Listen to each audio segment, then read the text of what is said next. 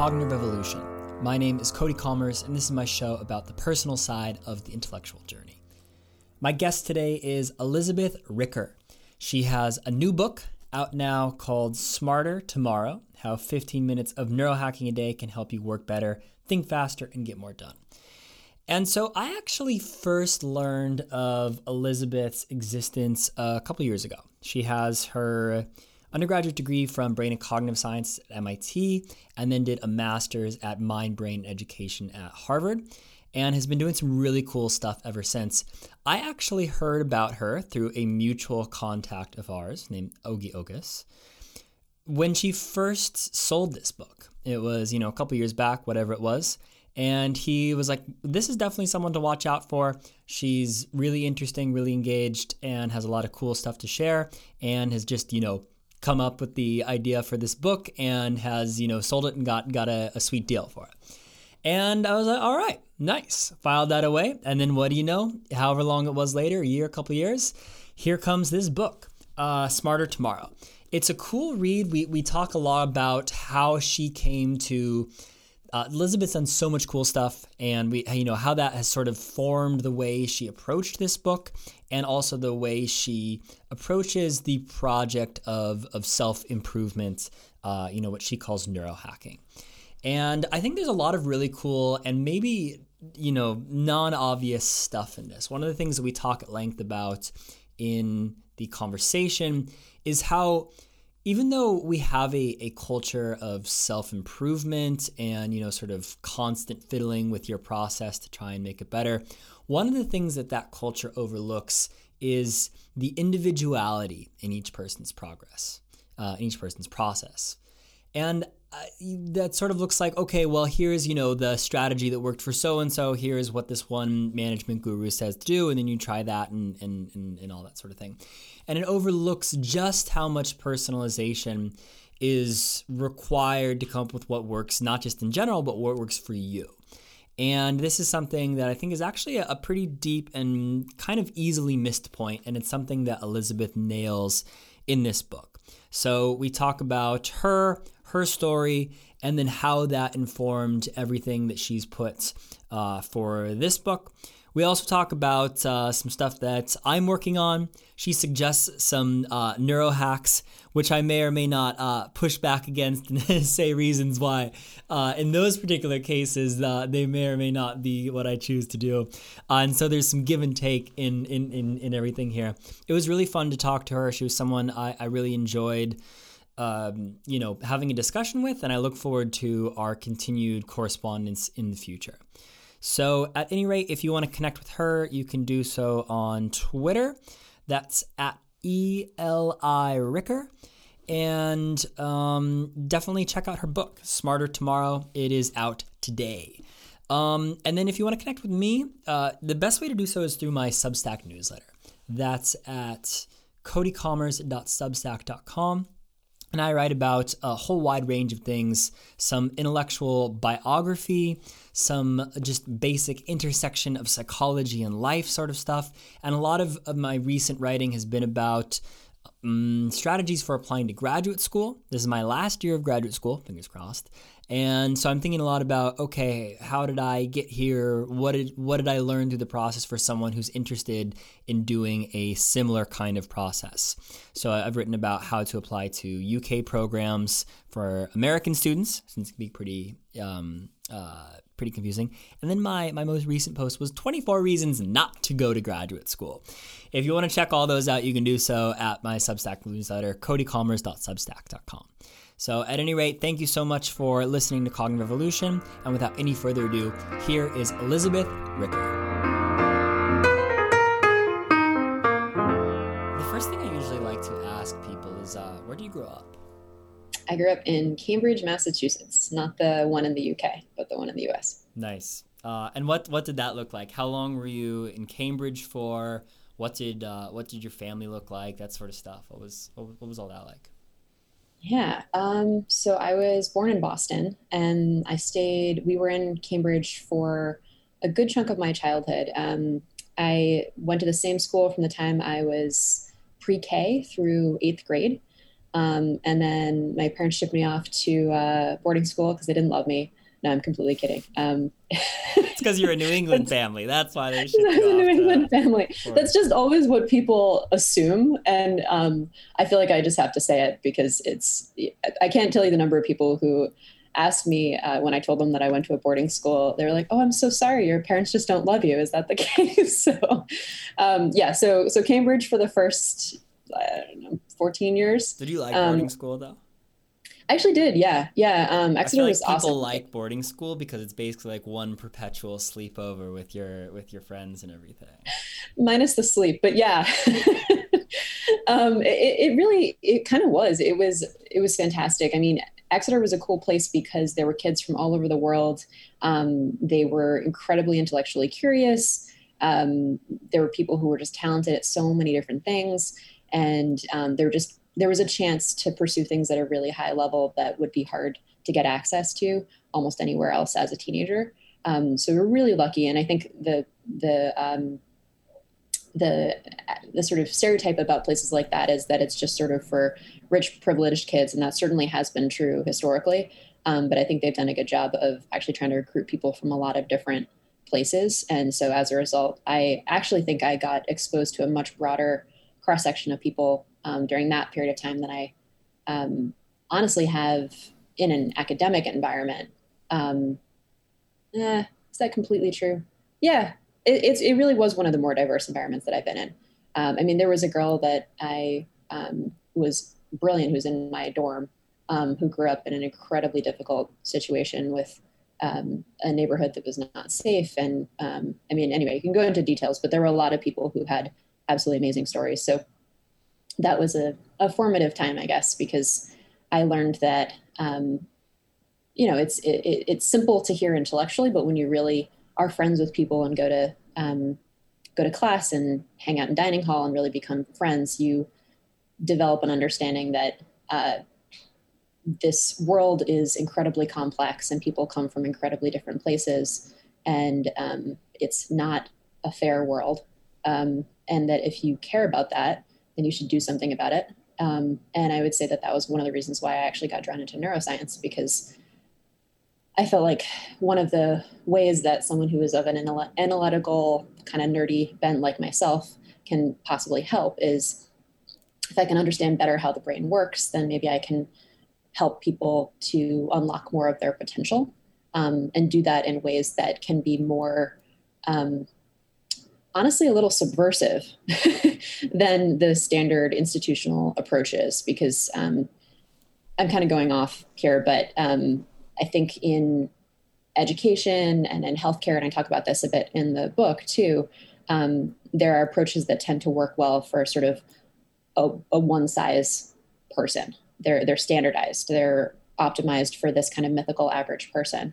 Um, and if you fall outside of that range, either because you come from a different background or because you're neurologically a little bit different or because you're you made different life choices or whatever it is, there are a lot of institutions that don't work for you and are not built for you and you'll get left out. And so that was one of i think ironically in a really um, privileged environment like exeter i think that was one of my wake up calls was that um, if i was going to do anything useful with my life it would probably it should be um, uh, as a way of trying to figure out how to use science or technology to um, provide opportunities so that people can actually be themselves in a world that tends to not exactly try to snuff that out actively, but just by design often does. Yeah, love that. So before we hop into the the neuroscience stuff, I, I kind of have a question for you about this time of life.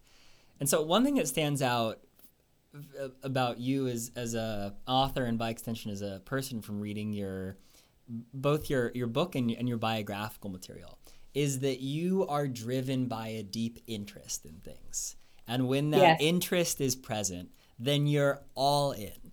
And when yeah. that interest wanes, it's fucking gone. There's there's there's there's nothing to go off of, and it's it's done. Um, which I love. I definitely resonate with that. In, in incredibly some, erratic. Uh, yeah, I mean, my even with sports, my parents used to joke that they had no idea who was going to show up on court any particular day for my sport because it was just like I might have just been like, peace, guys. I'm yeah. off like daydreaming about something. Who the hell knows what she's up to? And so my, my question is uh, what was the first thing that you were really profoundly interested in? Mm, um, that's a fantastic question. And it's actually a really easy answer it's horses. Um, I was just absolutely besotted with horses. I, I could not um, have been more in love with horses as a creature. Um, really, you name it, anything related to horses, I was into it. So I was the kid that lugs around a horse textbook um, with her everywhere. And I had, um, I begged my parents to let me go um, take lessons and take care of horses and learn how to train horses and train other riders. And I spent my summers mucking out manure in the stables and getting thrown off of horses. Um, yeah, and I think it's you know it's a funny thing. It doesn't seem terribly related to everything else that I did, but the parallels that I I saw as a kid with life um, were actually really profound. And um, probably because I read all those horse te- textbooks, I learned a lot about how to learn because no one else I knew was really into horses to the mildly disturbing degree that I was. Um, and so I was I had to be sort of self-taught. Um, and also, you know, riding is a is a weird activity um, in the sense that it's uh, it's it can be quite expensive. And my family was, you know, they tried hard to um, you know help me out with that as much as they could, but we weren't we weren't like ridiculously wealthy. So I had to, you know, where other other kids who are at my level might be um, able to go get you know riding lessons with uh, with some fancy coach, uh, you know, five times a week. I would have maybe one day a week that I could go do that. But I would visualize at night every every night um, and run through in my head exactly what that lesson would look like so that when I got on the horse on you know Friday, uh, Saturday afternoon um, I was ready. And I had I had essentially been training all week because I had been thinking about it and planning it and um, imagining exactly what I would do. And so my coaches even commented that it was as if I'd been riding a lot longer than I actually had. So I think um, horses were amazing because you also you learn about the biology and the archaeology. And I mean, when you were in, as into them as I was, you learn about a lot of things. So I think that's one of the things that is fun for little kids is um, if you can really fan whatever flame it is that they're excited about. It honestly doesn't matter if you're passionate about it. Um, don't judge. You know, just dig in and enjoy and and uh, let the let the curiosity drive you. And ironically, it actually probably brought me into science because um, I don't know if Ogi might have told you this, but there's a funny thing that happened when I was 11. Um, I was a very mediocre student up until that point. I mean, aggressively so. Um, like, didn't hand in homework, just, you know, was drawing in class very obviously. Um, sometimes directly rude to the teacher. I mean, I was a bit of a, my childhood nickname was the Beast. Um, and I was also very mischievous like constantly giving my family a hard time. I was a handful. Um, but my dad, uh, my dad actually had this funny conversation with me when I was 11, and I told him about how I wanted to build talking horses, um, which sounds odd, right? But I think he detected some glimmer of scientific curiosity in me, and he said, "Hey, you know, you could. There's this new thing called bioengineering. Um, it's maybe not so crazy. Um, you could possibly do that." And I was like, "Oh, interesting. Go on." So we ended up having this long conversation about bioengineering, and then he said, and if you really want um, to pursue this topic, um, you could study it at MIT. Um, and maybe your mom and I could sweeten the deal to really motivate you to do this, and maybe we'll get you a horse. oh, so that that's it. That's how you found the motivation for that. Yeah. All right. And then I was like, "Oh, say what?" yeah. Now I'm now I'm listening. Now homework I'm really, I'm listening now. Yeah. So then all of a sudden everything was on board and all all systems were firing. So I went from you know barely uh, showing up to class mentally to I guess within a couple of years I was accepted to all of these uh, fancy private schools and you know had gotten very good grades and done all the things that a, a good little student is supposed to have been doing. I wasn't doing it for the same reasons. It wasn't because I was like some nice law abiding little kid. I was just like, got to get me that horse. so. Yeah, that, that's uh, we definitely hit on something there. Then that's that's funny. I, I also feel like there's a great life metaphor in here of of getting thrown off the horse and and still loving it so much and getting back back on there. And that's oh yeah. I feel like I that's mean, probably a, a, a, microcosm of every activity uh, that any like person who's achieved some level of success has gone through. So i, I definitely Completely. can see how that is. Yeah i mean i, I think you can't really um, if you want to try to do something hard and you're not comfortable with the notion that you're going to fall on your butt more times than you can even remember then um, you should really get used to falling first before you start trying to do something hard. So, so you've got this interest in neuroscience, budding interest in neuroscience, budding interest in bioengineering, um, a latent interest in learning how to learn, all this talking sort of horses also talking horses, talking horses, which is really only uh, one one degree of separation away from talking robots, which is sure, core MIT. Sure. Uh, so you've got these brain and cognitive sciences sort of sort of interest. Is there a moment when it clicks for you and be like, oh, this is this is sort of like the core of what's interesting for me here, and it starts to take off in, in a little bit more concrete, uh, a little bit more concrete way. Yeah, yeah, that's a good question. I guess it was um, it was also probably in high school. Um, I was reading this AP Bio textbook, and I came across this section on neuroscience that I hadn't really heard of neuroscience as a discipline um, but they're talking about the brain. And then I remember seeing this panel on um, this guy Susumu Tonegawa, who had won the Nobel Prize um, like a few years back, and he was talking about some new research directions that he was taking, looking at memory um, specifically in the hippocampus.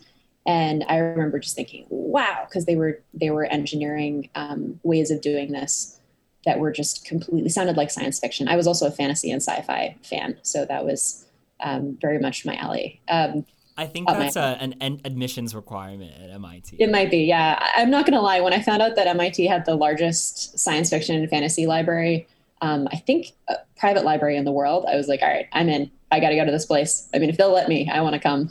Um, so, yeah, so I think it was when I looked at that um, textbook in high school, that really uh, rang some bells for me. And then the other thing was that I managed to talk my way into a neuroscience lab as a high school student, um, which was very hard. I got a lot of non responses over email, but that was a summer internship. And um, it was a phenomenally brilliant, kind, wonderful um, professor at MIT. Um, and I think her, the fact that she ultimately um, ended up writing me a recommendation for college probably helped a lot. Um, but I working in that lab sort of showed me what professional science actually looks like and showed me that it's really different than how it's depicted, at least at that time, how how science was depicted on TV.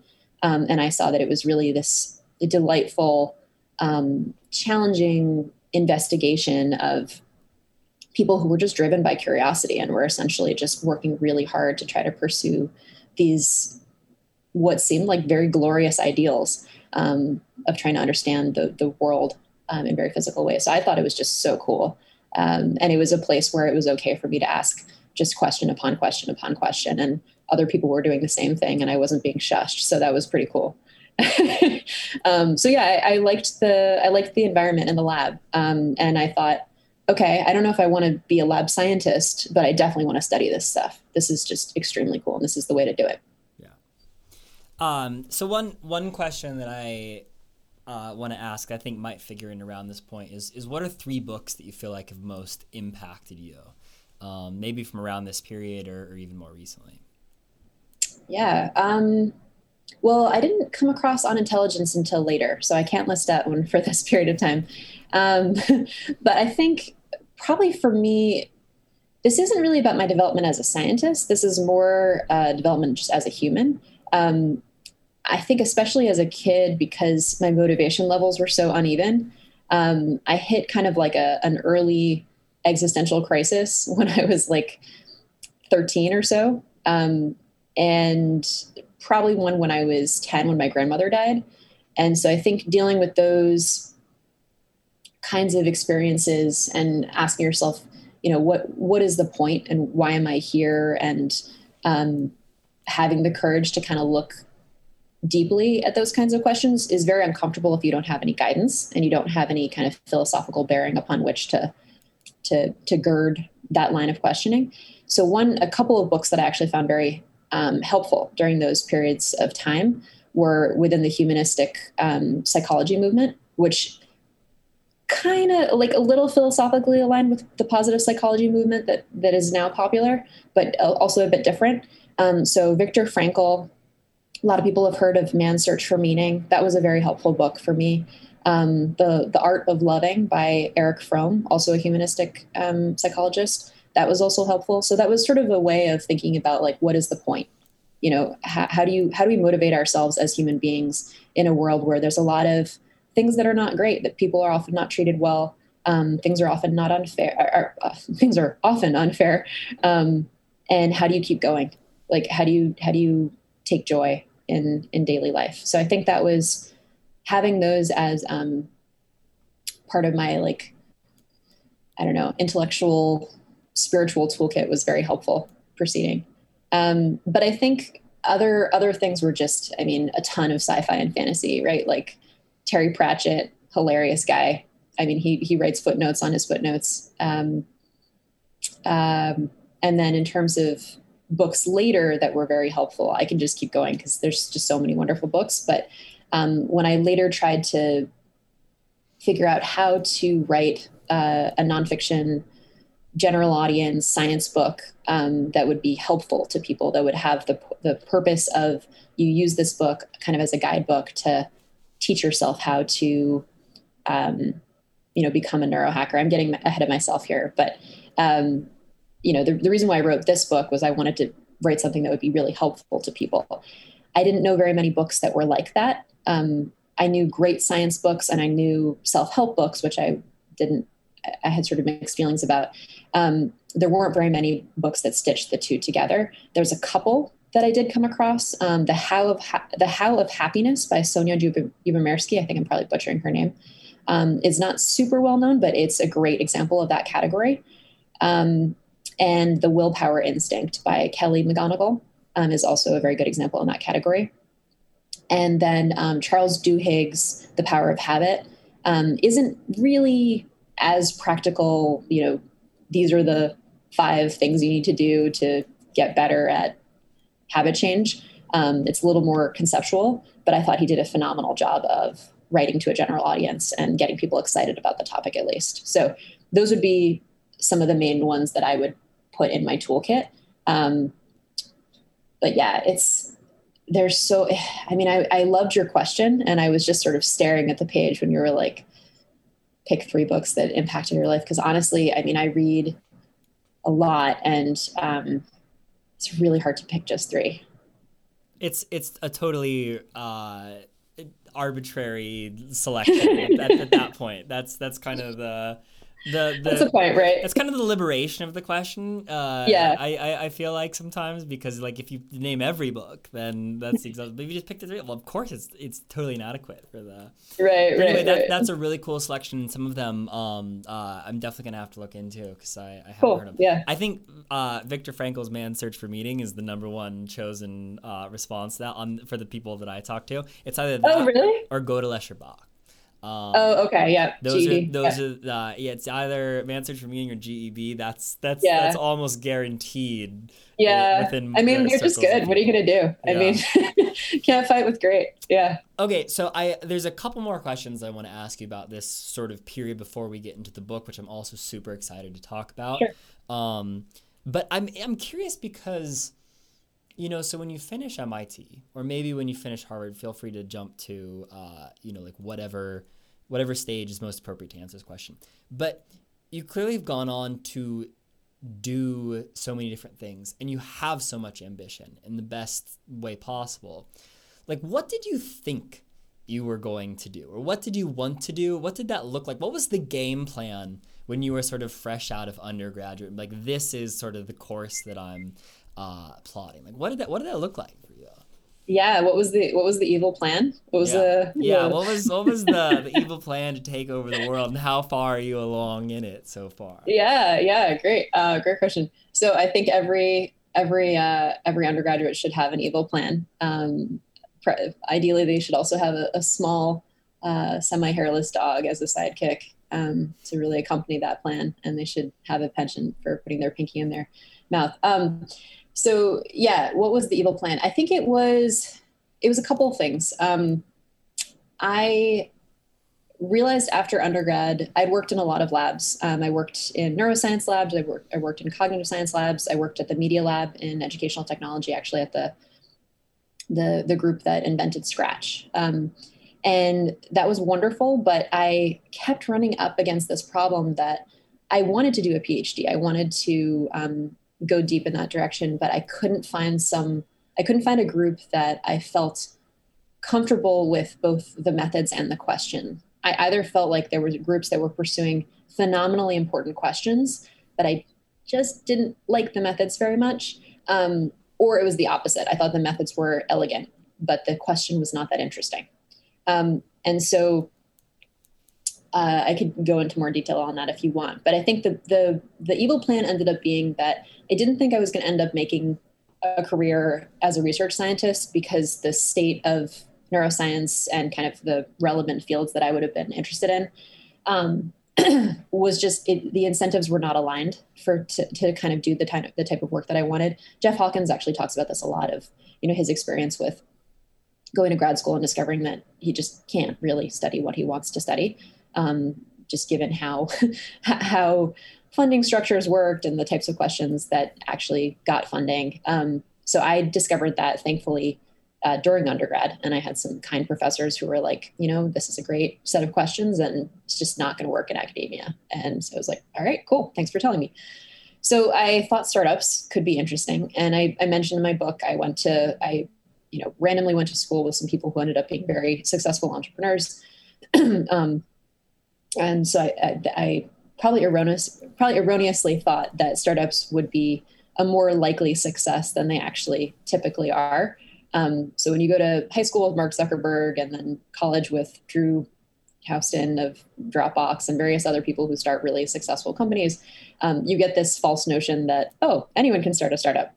Um, if that dipshit can do it, then. But so yeah, exactly. I. I mean, well, I don't know about that dipshit. I mean, they both were very. that wasn't that wasn't your exact exact thought process. No, no. Right. I mean, it, it, there is a certain amount of like familiarity breeds, not necessarily contempt, but. Um, uh, ne- not necessarily appreciating as much it, as you probably it brings should someone have. off the pedestal when you know them on a. It does. A it definitely brings them off the pedestal to some degree, and um, I mean, look, in both of those cases, both those guys were clearly brilliant and um, you know Im- impressive people. But there's still, it's like you know, I saw you when you were 15. I saw, or I saw you when you were 17 or whatever.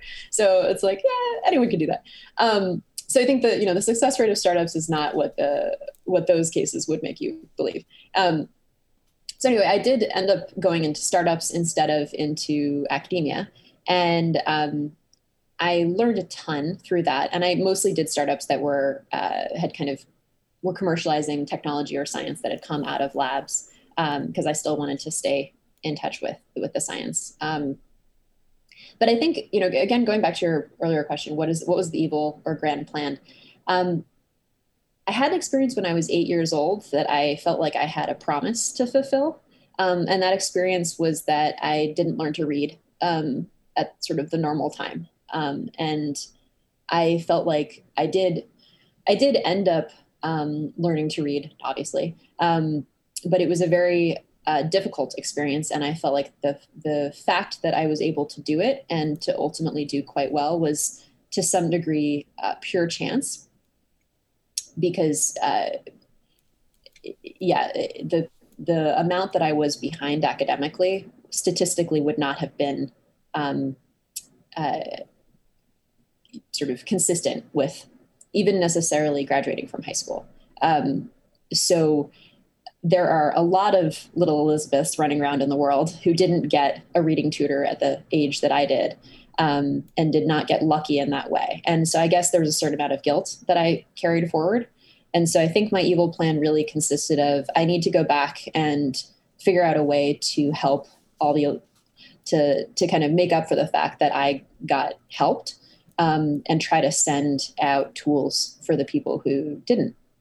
Um, and it's not just reading, it's not just, you know, whatever. You talked about my erratic attention and motivation. And I think that was partially just, um, you know, my, my, um, my experience is that there are a lot of people who struggle with attention and um, more generally and uh, some of that is anxiety there's many many reasons why people can have that um, for me i think it often was that um, and so one of my big goals was how can i either develop technology myself um, be it in a lab or in a commercial um, setting with startups um, or in you know ultimately the case that it ended up being which was i'm going to go around and try to find all the different instances where people are pretty close to doing this and I'll write them up in a book and share that with people. But whatever path, whatever medium it ends up being, I need to solve this question of how can a given person um,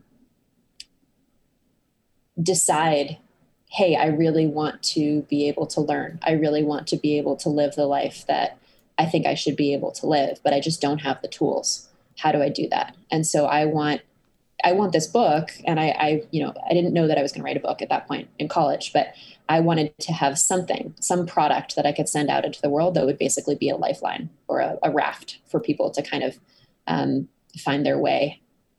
I guess to an island. Where am I going with this metaphor? But they they want to um, that that tool should be there for people so that they can build the life that they that they want. Yeah. Um, so- and I, I, knew it would be either a startup or a book because um, I loved writing. That was the other thing. So I wasn't sure if it was going to be um, a product or, or a book. It was going to be one of the two. And so, in a way, uh, Miss Lecto, who you talk about in the book, yeah. this, this tutor who who, yeah. who helped you in, during this crucial time and gave you this, yeah. This, she was kind of the OG neuro hacker for you. She gave you. This, she was. Uh, she absolutely was. She was intervention zero. and part of your process of, of bringing together this this book and, and you trying to pay that that sort of thing forward is is appreciating that uh, how that took you from where you were to where you could be and exactly. wanting to, to bring that that's such a lovely thing that's that's so that's so cool uh, so yeah, when did yeah. when did it actually become okay so we've got this sense that this is this space of problems that i want to work in this this idea of um, finding ways for just people in the general po- population, not even people with clinical issues or anything like that, but just for any person uh, to try and get more in touch with with their their potential as, as a human being. When did the actual concrete object of the book start to t- take place, and what did you think it was going to be when you started in on that? Yeah, yeah, that's a great question. Um, so I think there's two parts to it. One is what did I think it was going to be when I started on it, and the answer is very different than how it ended up. Um, but then the other part is where did I actually get, I think, the correct uh, direction, um, and when did that happen, and how did I figure out how to put the pieces together uh, in the in the form that they ended up resulting in? So I'll answer the first one. Um, when I first started, I felt like there was a hole in um, both the research literature in neuroscience and in the application into education, um, which was um, enabling mathematical performance. So I actually started off by interviewing professors um, primarily all over the world. In fact, I actually traveled to Oxford specifically to do this. Um, and I was I was curious about what tools existed to help people who struggle with math and who struggle with numbers. The reason why I chose that was that at least sort of from what I had seen at that point in life, and again, I was an undergrad, I was just recently graduated um, from MIT, so I was just surrounded by people who lived, breathed, and you know, defined themselves by science and technology. It seemed like the world was headed um, kind of irrevocably in this direction of if you you know of technology essentially so if you didn't have mathematical technological and scientific literacy i was very afraid that you would be left behind and having looked at a lot of the numbers even just from standardized test scores uh, across different countries and of having worked in a, a, few different communities with trying to do education outreach it was just really clear to me that there was a big gap between where people needed to be with basic math skills and comfort level um, and where they were. And I was worried about that. And I thought there was a chance that neuroscience research and technology could help with that. And if I could write a book that showed where we were on that cutting edge, maybe I could inspire more people to, to solve that problem. Um, I started to work on it and I gave it a few months, and honestly, just the research wasn't there. Um, the, the tools and the uh, the story, it just it didn't work. So I ended up abandoning that angle. Um, and I ended up sort of taking a totally different tack, weirdly, because I read a business book um, that I thought had the right tone for what could potentially um, inspire a lot of people. And that business book was The Four Hour Work Week. I don't know if you've read Tim that. Ferriss. Yeah, Tim Ferriss. Um, and it doesn't seem very related, but um, on his blog, he talked a lot about self experimentation. And um, that I thought was fascinating because it seemed like he'd solved one of the primary problems that exists in neuroscience that I kept running up against when I'd worked in various labs, which is that we have this obsession, or at, at that time, I think things have actually gotten better since then. But at that time, we had this obsession with group-based results. So you keep you keep um, reporting on the average results for it could be an intervention it could be a clinical thing it could even be just trying to understand some basic science about how something in your brain works. Um, and when in truth when you look at the raw data individual differences are so profound that um, it, it makes you completely disbelieve the findings of whole swaths of research. And so really then the um, the answer and now this is getting into the second part of your question which is what gave me the ultimate direction that I, I think allowed the book to take its current form. Um, sort of the the solution to this problem of uh, of all brains being different and of wanting to find solutions that actually work well for people is actually self experimentation. It's a it's a very elegant and simple solution to an incredibly hard, almost intractable problem that institutionally is set up to not be solved. Um, and so that weirdly enough, that business book and then stumbling upon his blog gave me this idea of hey, if we take all of the sort of standard ideas that I've been trained in at, since I was a teenager in neuroscience, um, and then we take some of the tools. And you know, I had a lot of interest in devices and in, in kind of the, the more exotic ways to enhance mental performance. Um, if we take all that, but we infuse it with this self experimentation model, what if I can I can write a book where I teach people how to do that, um, where they they really become neuroscientists of themselves? Then I think we can actually get the personalization that would be necessary in order to um, in order to actually enhance people's mental performance, and people could do it themselves. Um, and I thought what Tim Ferriss did very well was he showed that you can um, make something exciting, and he he's very good at sort of polarizing people and getting them to sort of argue with each other so they pay attention. Um, and that that allows the the proper attention to be paid to a topic that um, otherwise could be kind of boring, right? Um, and and so if you if you construct something that's a bit of a a bit of a scene or a bit of a spectacle um, and is weird then you can capture people's attention. And that I think is part of the the point of having self experimentation be at the center of um, of neurohacking.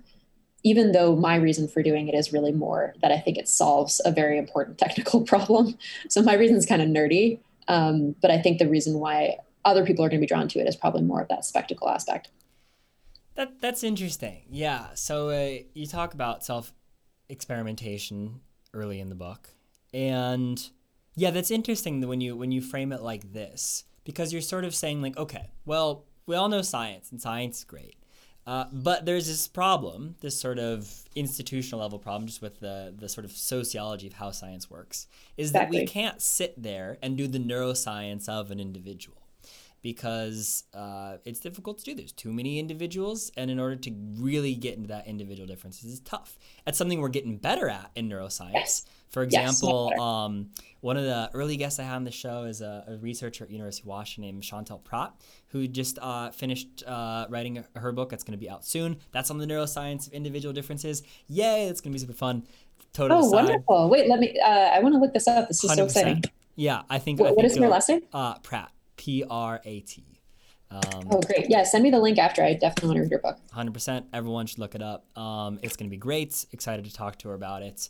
Um, and, but the point is look, uh, in order to figure out you, dear reader, who, uh, who you are and how you work and that sort of stuff, science is not set up to answer that, that, that question. Yeah.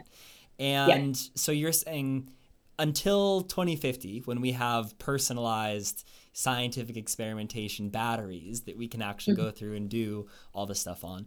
The most effective way to do this is to essentially approximate the scientific process yourself uh, and say, okay, here's um, you know, different ways of doing things. How do I figure out what works well for me? There's no, there's two different questions. What works well in general, on average, for mm-hmm. people, and that may or may not be the same answer as whether or not works works for you.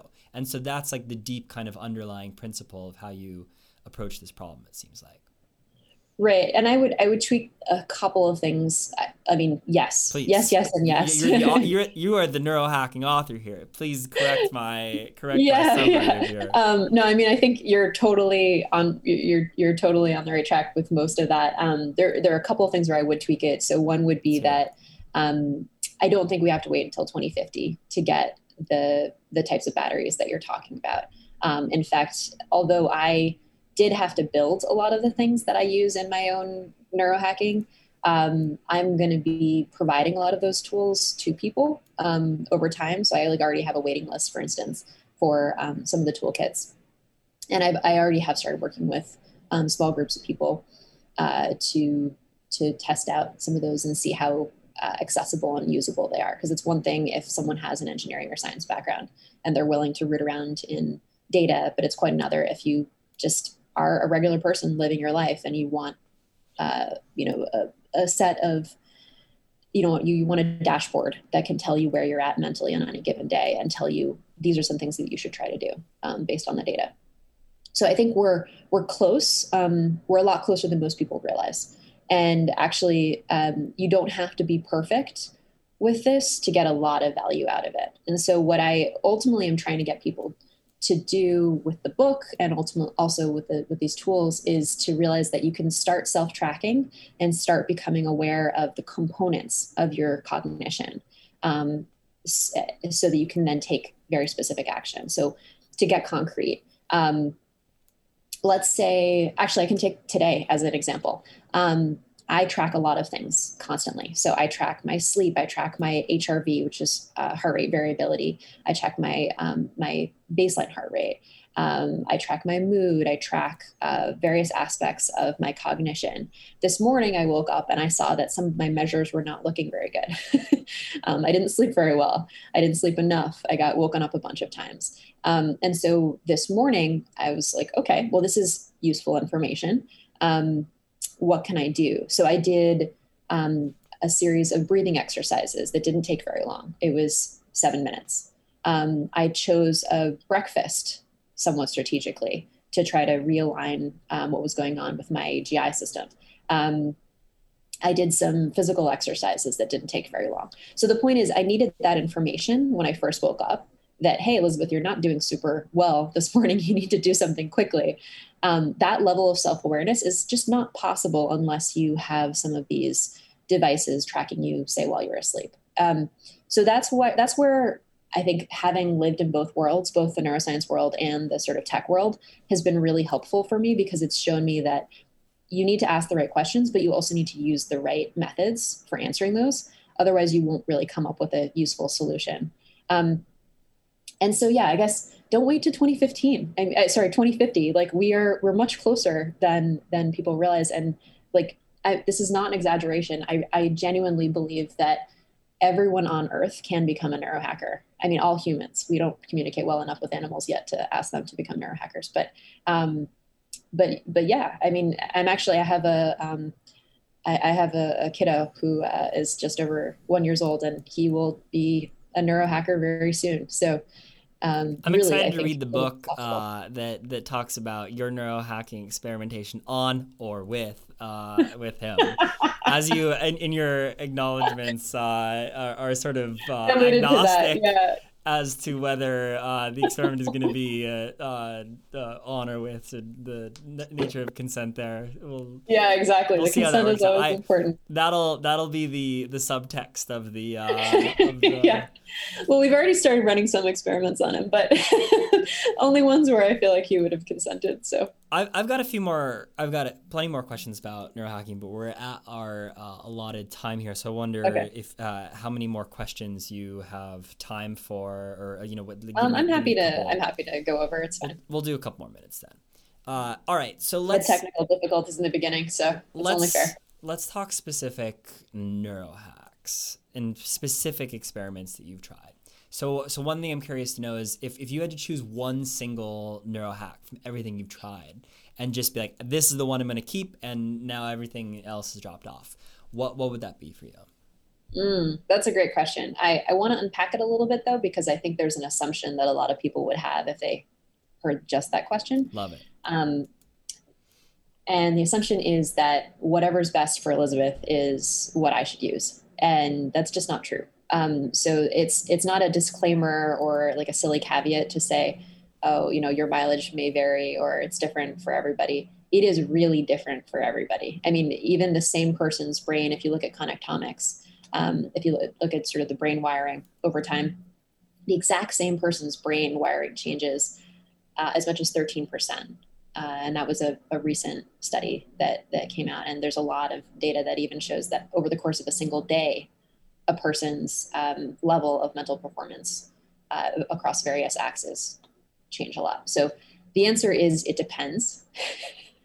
um, so it's really hard to pick one, but all right, I know that's an unsatisfying answer. I'll give you what you want, even though I don't fully agree with it. Um, it would it would honestly be for me. Um, it would be a toss up between two things. So my personal bottleneck um, that I that I often sort of conquer and then it pops up again later on is um, attention. And that is that I can get distracted and I daydream, and um, that's just sort of part of who I am, probably. Um, so I'll, I'll, probably be neurohacking on that for like the rest of my life.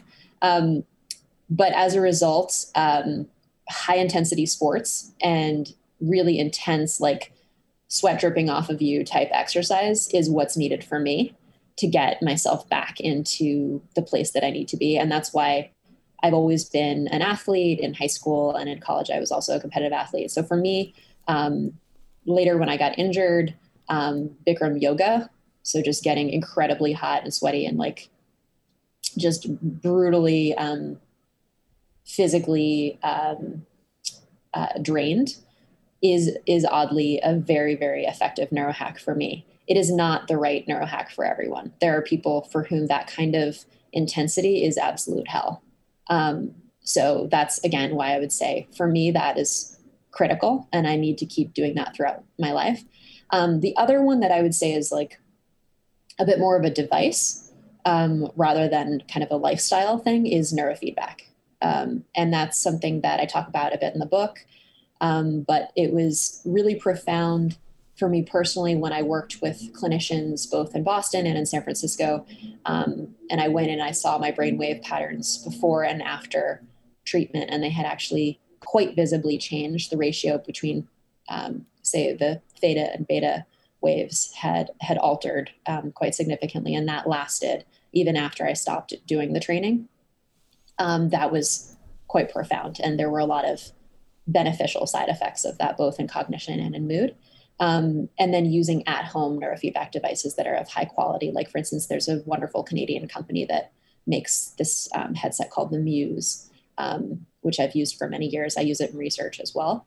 Um, so that's another neurohack that I personally like. But again, big disclaimer, which is that what works well for me is almost certainly not going to work well for everyone else just because we are all so wonderfully different from each other. So it is just really this it's a it's a delightful curiosity driven journey that you you got to just start. You got to see where you're at. You got to understand what your bottlenecks are.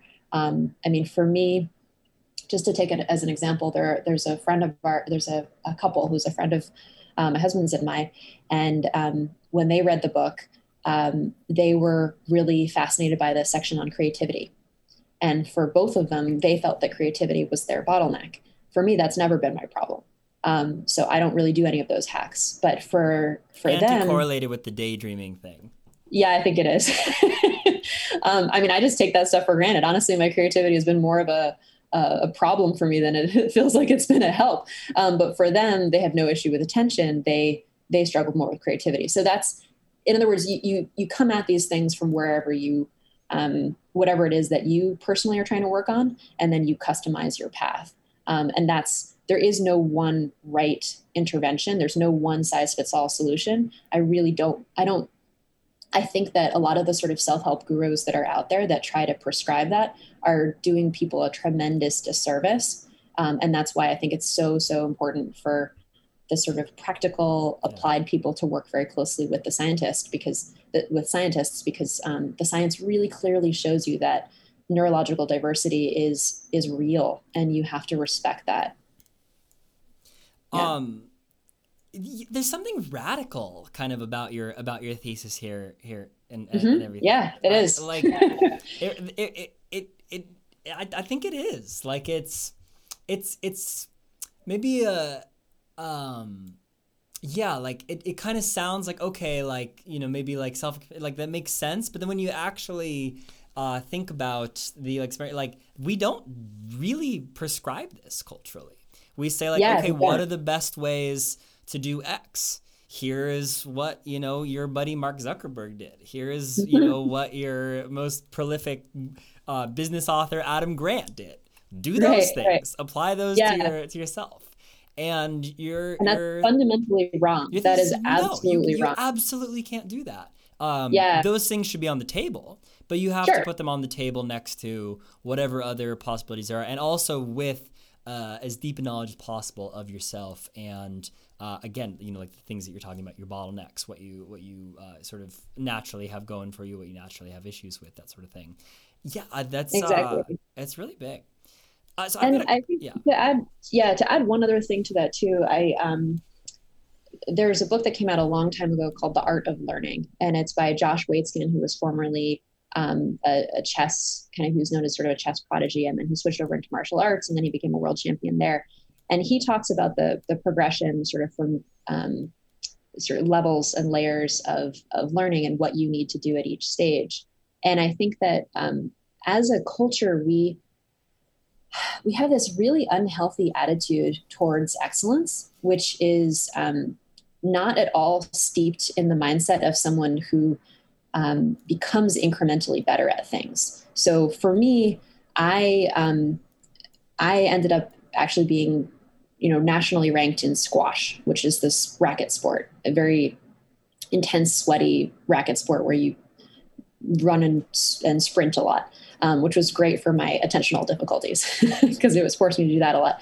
But what I learned with that, and now when I teach um, squash to, to students, is what you need at every level of your game is completely different than what you needed at the previous level. So the way that I instruct a beginner versus the way that I instruct an intermediate player versus the way I instruct someone who is really pretty far along in their game is totally different. And the same person who's going from beginner to intermediate to more advanced is not a fundamentally different person, but they need different things at different times. And we're not, we're not all in pursuit of uh, excellence in some nerdy sport like squash, but what we are all in pursuit of, I think, I think is better versions of ourselves. And so, what you need today to be um, to to kind of bring out the best of you is almost certainly this is not an exaggeration is almost certainly a different thing than what you will need next year and if you're not dynamic in this approach and you try to prescribe this one size fits all thing and think oh if i'm not like adam grant or if i'm not like i'm not doing the same things as mark zuckerberg that i like i won't succeed in fact, that's just totally wrong. If you keep trying to do those things that those people are doing after having attempted and you know struggled and failed, often privately on their own for many years, um, they tried many different things throughout the years. I'm I'm sure. And if you don't try many different things, you will never get there. So you have to try different things. You have to you have to personalize and customize your path. and realize that it is okay to be different. I mean, I know that sounds really cheesy, but we are actually all different. So if you refuse to acknowledge that, you're just going to be shooting yourself in the foot. Yeah, no, I think that's another really just big, yeah, absolutely hits the nail on the head sort of thing there. Um, yeah, really, really. anyway, there, there are a lot of fun neuro hacks that you can do regardless. So you don't have to get super, super, uh, super deep and heavy on this stuff. But there, there are some fun philosophical knots to work through if you think about it. No, absolutely. I, uh, um, I uh, it's it's actually a topic that I think a lot about in my own my own interest in that sort of stuff. But I think I think uh, I I don't know that I have anything. Uh, you've done a great job of summarizing it, so I think I'm just gonna let what you say stand on its own. I did want to return to one thing though, which is that I know you were nationally ranked in, in squash, and then you um, also played as a varsity athlete in college. Is it also true that you were class president at MIT? Yeah. oh my true. god, that's so cool. Queen of the. I had, a, I had, a I had a weird run of years. I was also a singer in a rock band during that period really? of time. But oh that was when, when you um when you wrote that email, you were like, uh, "I'm going to ask you some questions about your time at Harvard and MIT." I was like, "Well, be careful because there were certain periods of time where I was sleeping very little, so I'm not sure how much I remember." Because trying to stuff all of that on top of a MIT curriculum turned out to be um, I, I, definitely made some poor choices with respect to lifestyle. So um, we'll I, have to I do a say, second podcast to, to yeah. those sort of things. I want to be respectful of your current work and you've written this book. You. I want to yeah. talk about it. I don't want to distract me that too much, but believe me, we could also do another hour or two. Well, we'll get back. We'll get back to it. Um, I think it does actually factor into the neurohacking though, in a weird way, which is that I think, um, you know, it's easy to just think about these types of questions about mental performance and optimization from either a purely neuroscience standpoint or a purely sort of self-help standpoint. But when you look across different avenues of human expression and that could be connecting with other people and representing other people as i was trying to do as class president or uh, trying to hit the the top of your sport um, as i was in, in my sport um, or at least get the most that I could out of that. Or if it's you know hitting some kind of musical note or musical experience for for yourself, for your bandmates, and for the audience, all of those things actually come back to uh, trying to get yourself into flow and trying to get yourself into sort of whatever your version of a peak mental performance is. And it almost doesn't matter what you're doing because you bring your brain wherever you go. So whatever you're struggling with, it's going to show up in meetings. It's going to show up in your your family interactions. It's going to show up if you're a singer in a band. It's going to show up in how you sing a song. It's going to show up everywhere. So really, it doesn't matter what you're doing. You really need to take responsibility and um, you know appreciate and and look at and um, say where am I right now and where do I really want to be and how can I take um, you know targeted action. And i think that that's what neurohacking can allow um, you to do kind of no matter who you are or what you're doing. I have two more questions for you. One specific okay. one that you're going to hate and then one uh, deeper one which i'm excited to hear what you're uh, okay.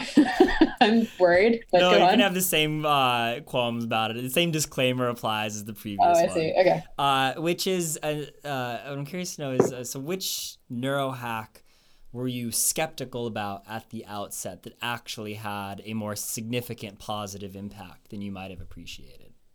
Oh, that's a really good, interesting question. Um, what was I really skeptical about? Yeah. Um, so, as a scientist, I always thought of placebo as sort of this annoyance. Um, you would have to factor it in whenever you were designing an experiment. And then I came across this um, set of research. Well, so this was when I was in grad school at Harvard. The uh, Ted Kaptchuk is the head of the Center uh, for Placebo Studies at Harvard, and um, he has a fascinating background.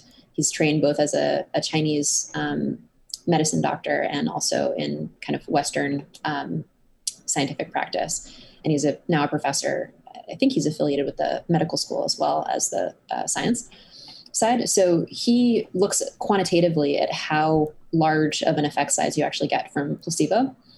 And they look at it as an intervention. So, so I have a chapter called Placebo on Purpose.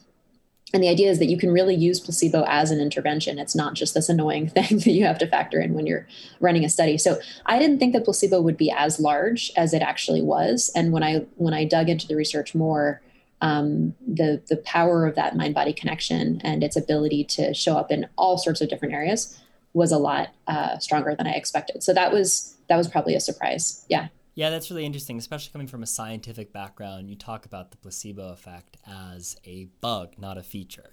And exactly. Saying, oh, yeah. But actually, if you think about it in a different framing, it's actually the best feature of it all of, of all because right. exactly you can do what is objectively speaking nothing. Though of course it's not the, the story, but like you know right. in, in, the placebo sense, and, and it's nothing. not nothing. That's the other thing. Is they study difference, and it works really what well. More could yeah. you want than that? Uh, I love Correct. that. That's that's a good answer to that. Yeah, and it was also funny because it kept showing up in various interventions that I like. I was looking at brain games, and um, I'd been on the research team at Lumosity, and one of the things that mm. often gets asked is, "Are these things that are supposedly working, even when in studies they show that they work, is it just placebo?" Um, same thing happened with, n- with neurofeedback too. All of these things it shows up as a question, and I was like, "Well, this keeps showing up. Is it actually like a thing unto itself?" And then that was when I came across Ted Kaptchuk's work, and I was like, "Oh, okay, this is actually pretty cool." So yeah, very. Yeah, bug. I think bug versus feature is exactly the right way to think about it. Um. Okay, and then so. Uh, uh, this is a question that I'm hoping there'll be both a practical and even a philosophical sort of uh, answer for. But it's sure. how do you how do you measure the benefit of a neuro cost and a, a, a, neuro hack, and how do you measure the cost of it? So I'm I'm kind of mm-hmm. imagining uh, the benefit thing is is obvious. You want to see some sort of positive thing the, the, the cost part of it maybe is not as obvious and maybe goes so far as to say like oh by trying to um, you know put myself in a position to be constantly doing x maybe that brings me down uh, and and like you know help like i i don't forget uh, I, I, don't i'm not as present in the moment. Or maybe there's an opportunity cost like well i'm screwing around trying to make this work if i had just done the old fashioned way and you know like so so take me through the way you think about all that both in terms like this is concretely what i measure for cost and benefits and how do yeah. i think about what the nature of cost and benefit of this process is? Oh yeah that's a wonderful set of questions. So uh, so the first one is relatively straightforward to answer. The second one is actually kind of harder. Um, so the first one is how do you measure um, benefit? And if your goal is an increase in mental performance, then um, you, I typically rely on neuropsychological um, tests. And what I mean by that is if you've ever um, seen an IQ test or a brain game um, or those kinds of exercises, those are all uh, sort of co opted from an overall research literature and clinical literature that's called neuropsychology. Um, and it's, it, it's um, based on the idea that you can measure mental performance uh, quickly um, in with these little tests. Um, the now that's complicated because a lot of those tests are designed for one-time use, so you have to use different versions that are intended for repeat use. Um, so anyway, that that's so you look at improvement on neuropsychological tests. You look at improvement on validated self-assessments. You also can look at biological um, changes, which is the one that I think is much more interesting because that's a little more objective. so you can look at changes in brainwave pattern. You can look at changes in um, heart rate variability. Um, uh, you can look at changes in performance in school if that's what you're trying to optimize for. Um, it really depends what your goal is. If you're so, when I think about, um, I'm actually about to begin a new experiment on myself. So um, when I think about the kinds of outcome measures that I'm looking for right now, I look for real world measures um, in terms of for, for me, I'm looking at productivity. So, how is my say to do ratio improving? So, between what I say I'm going to do in any given week and what I actually end up doing.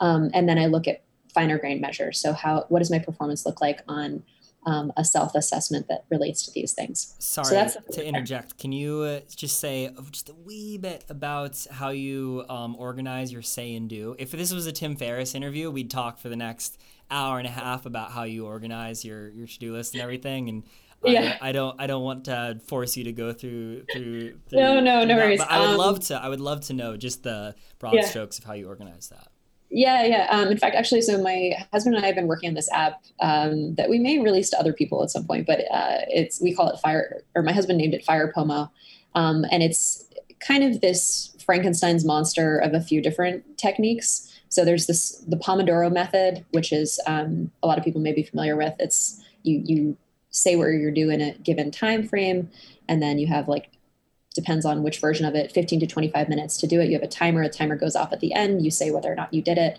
and you're trying to train yourself to really focus during that period of time. So the um, the app that we use is a daily weekly monthly quarterly uh, kind of to-do list but for each item there is an associated timer.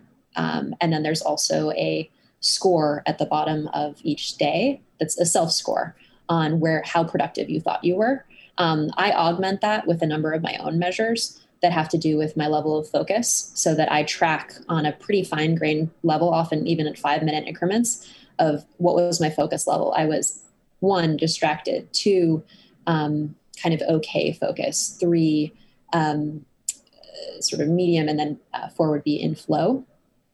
So I'm trying to optimize my day and my activities so that I spend as much time in flow as possible.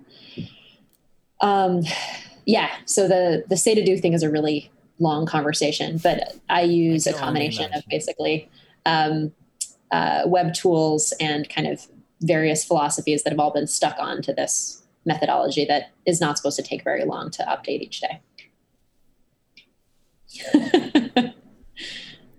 so that that, that gives a little bit of the insight into the practical measurements of how you're measuring your own progress and and the success of your experimentations. Right right. Yeah um, yeah. And and you can do i mean you can even do the the objective biological tests um, and tracking if you have a smartwatch. I use an apple watch um, for the heart rate measures heart, heart rate variability in particular. Um, for eeg i have this over here. I can just show you um, i've got the this is oh my background is it eats it. Yay for computer vision. Yeah. it's half of a Muse headset that you're able to see right now. So you can look at your brain waves um, using a research app that's for cool. for that. Uh, and I can kind of track and see how that's changing also. Right. So that's the that's the practical aspect. Mm-hmm. Is there how do you, how do you contextualize yeah. in the sort of like larger philosophical picture of, of what's that does for I guess a life more generally? Because what I get my, my question is what would Viktor Frankl make of make of all this you know? Or maybe mm. not that directly but you know uh, what what yeah tell me tell me about how you start to think about that side of things. Yeah no that's a wonderful question. Um, I, am not 100% sure what Viktor Frankl would say but i think Erich Fromm who's the, the art of loving guy um, would probably say that uh, it, so he talks about different ways to love what is love and how does a person pursue these various things and for me, I think what I'm attempting to do with all this tracking and all this optimizing and all the rest of it is um, to live a life where I'm more fully present and I can do whatever it is that I want to do. Um, I can do it with a better version of myself. And so I think that just that means that I mean it's it's a little bit of a weird answer to your question. It's it's less of a what answer and more of a how answer. Um, so it ends up being agnostic as to goal um, because it just says that you're going to magnify and improve um, whatever it is that you end up tackling uh, in life. And so for me, that process has actually sort of become its own goal because I want to I, I want to open up that opportunity to more people. So the the the why, the how, and the what all end up being becoming the same thing for me. But not everyone's goal in life is to turn everyone else into a neurohacker, right? so so for me, the benefit of running experiments on myself and self tracking and doing all of this is so that I can um, show up better myself, but I can also help other people do that too. For you or for someone else, the benefit of neurohacking might be that if your purpose in life is to, um, and I unfortunately don't know enough about you, I'm sorry, um, but is to perhaps produce better research um, in your graduate program or to that's probably very narrow it's not probably like your entire life's goal but is perhaps to pursue some some core um, question that you have about uh, how people socialize um, or how we work in groups. Um, and if you show up with a better version of your mind to those tasks, then you will do your job on earth as a human. Like your raison d'etre will be better fulfilled because you'll be like Cody 2.0. Does that make sense? Yeah, yeah, no, I definitely, uh, I definitely resonate with all that for sure. I'm not exactly this, sure about the specific life goals that you ascribed to me, but in the general. Yeah, the general get, tell, like help me out, man. I I don't know enough about your background to have, have done that properly. If you were to pick, now I'm going to put the the um, spotlight on you. If you were to pick a core question that you want to have answered um, in the next five years, what would it be? Core question. Um, the the thing that has always been at the center of my interest, both in terms of writing and these, you know, little podcast conversations, and uh, what I'm interested in academically is yeah. the question of how we go about understanding people who are different from ourselves. Mm, um, mm-hmm. And in a way, this this kind of is is not unsympathetic to the same sort of things that uh, we were talking about with your radical thesis. That like you really have to have this deep appreciation for how different individuals uh, are, uh, not only with other individuals, under, other individuals, but intra individually across yes, time. Exactly. That's another big thing that you bring up is it's not just oh here's person A, person B. Uh, yeah. And anyway, I, I'm fascinated. Person A at time A and person A at time B. Absolutely. Um, yeah. And so that's a really unifying thing that brings together what are uh, somewhat multifarious interests interests across um, you know psychology and anthropology and writing and reading and, and talking and, and researching and sciencing um, is is yeah what's what what brings a person through those different stages? How do you talk to them about the experience they've had how they make sense to them and where they led to to where they are now? And um, uh, also uh, uh, yeah like how do we how do we do that for for other people and particularly people who come from different social backgrounds and, mm-hmm. and everything like that? That's where a lot of the social psychology stuff comes in and one of the so that's kind of at a at a broad philosophical. This is the thing that I think unifies all of the random stuff that I I do. Um, and then at a at a more direct level, the thing I'm really interested in right now is the the intersection of psychology and travel. And, hmm, so and think, travel. Yeah. So psychology, obviously, we know it, we love it. It's uh, got the opportunity to you know make make our lives better in, in, myriad ways. We talk about love, we talk about happiness, we talk about work and everything.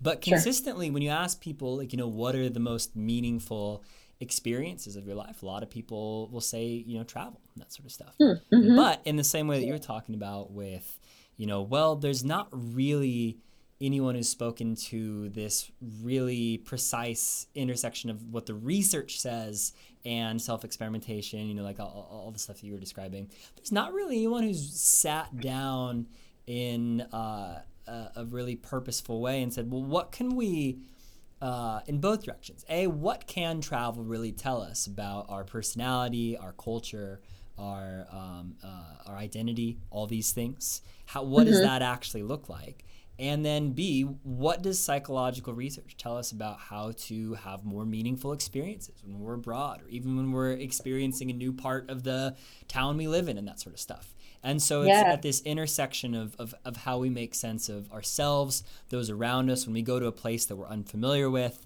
uh, when we put ourselves out of the context which uh, we're, we're indigenous to, and all that sort of stuff. Uh, those yeah. are those are the, the questions in the near future that I'm hoping to address through um, more of my writing, uh, um, and maybe a book or two, that sort of thing along those lines. Well, I would I would challenge you to um, to go after that and to possibly even frame travel as an intervention. Um, so I'm curious if you if this line of reasoning intrigues you. What if you did the following? What if you did something like you could gather a group of people. Perhaps you're recruiting participants for this. Perhaps you just start with yourself. You track a set of uh, correlates or outcomes that you're curious about. Could be biological, could be psychological.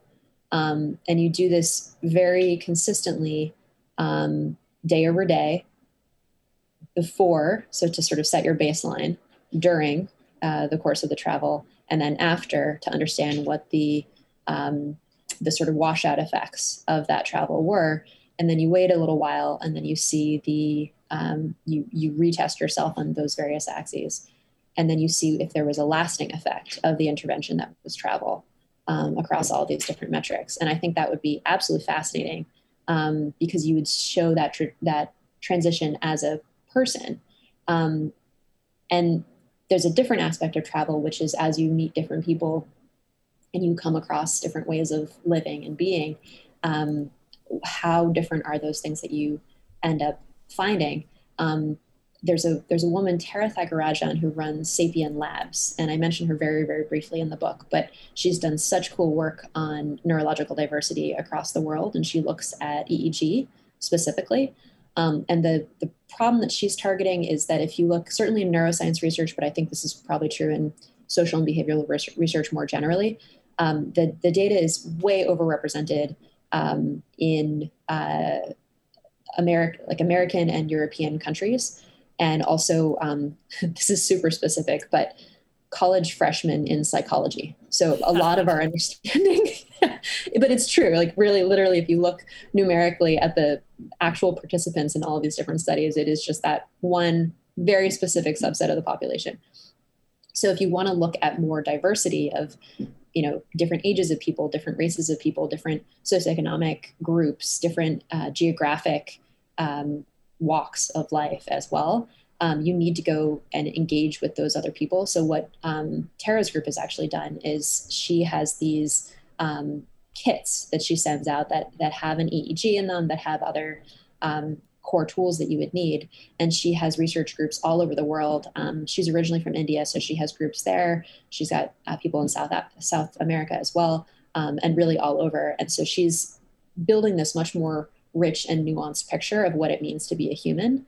And so I almost feel like you should team up with her in some way to try to take both of those parts of the of the question apart not just how do you as an individual change with the intervention that is travel but also how um, how does how, how is the experience of living in any of these various different places um, different and how does it affect I, I, mean i'd be interested in the brain question but as a um, it sounds like you're more interested in the behavioral aspects. Um, so then, yeah, that would be the question to come at.